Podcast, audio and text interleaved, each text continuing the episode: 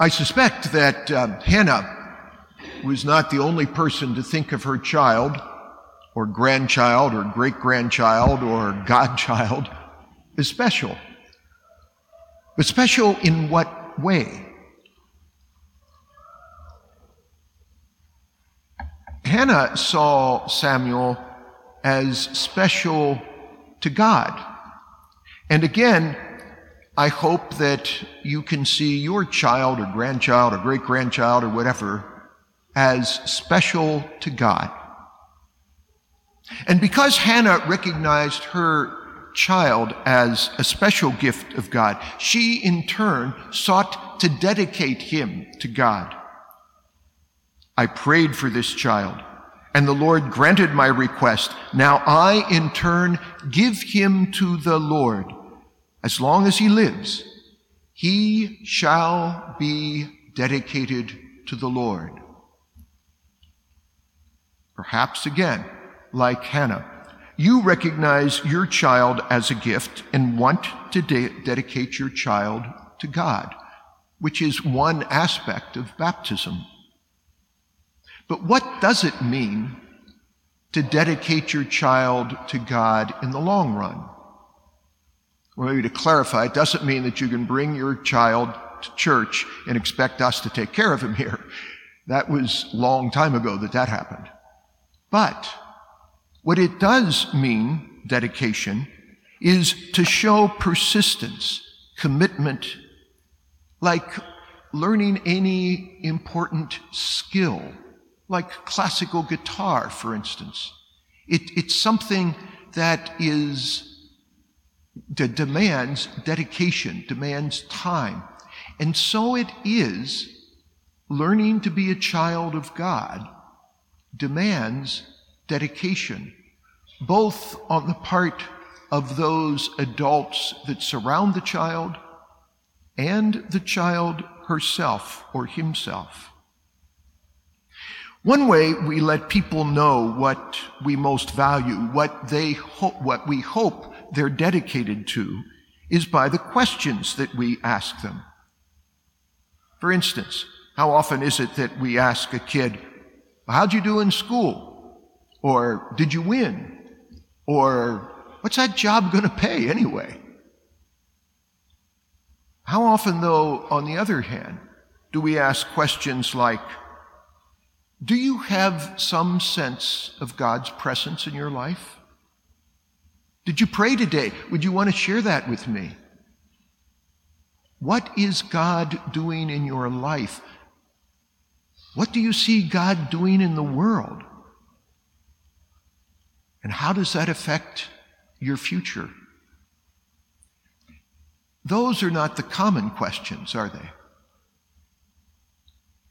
I've said to many of you over the years that I think when we who are charged with preaching are most successful is when we're preaching to ourselves. And that's true for me, these questions. Out of 10 nieces and nephews, and I don't know how many now, great nieces and nephews, I didn't do such a great job having them be Catholic Christians. So the fact is that it's not what most people talk about. On the other hand, these questions assume that God has a special relationship with each and every child. And it also assumes that you have a special relationship with those children as a parent, grandparent, uncle, what have you. And that these may be the kinds of questions that we ask a child if we want a child to be dedicated to God. So maybe today it's an opportunity to recommit to asking kids the right questions. In today's second reading, that beautiful passage from 1 John, We are God's children now. What we shall later be has not yet been revealed, but when it is revealed, we shall be like him, for we shall see God as God is.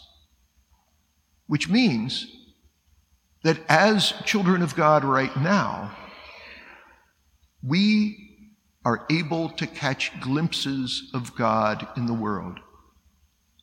And again, part of helping children be dedicated to God is to train their eye.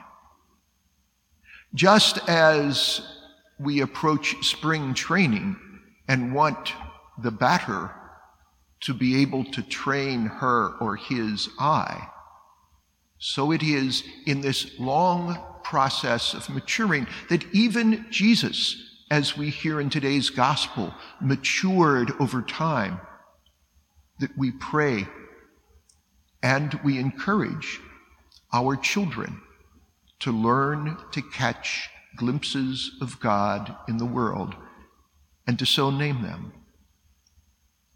And then finally, we need to give each other space.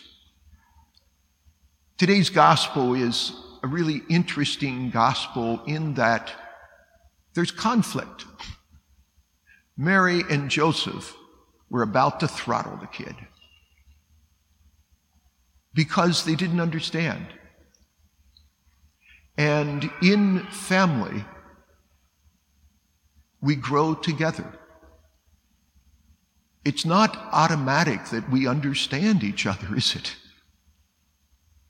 And because of that, not only did Jesus grow in grace and wisdom and age before God and man, so did Joseph and Mary.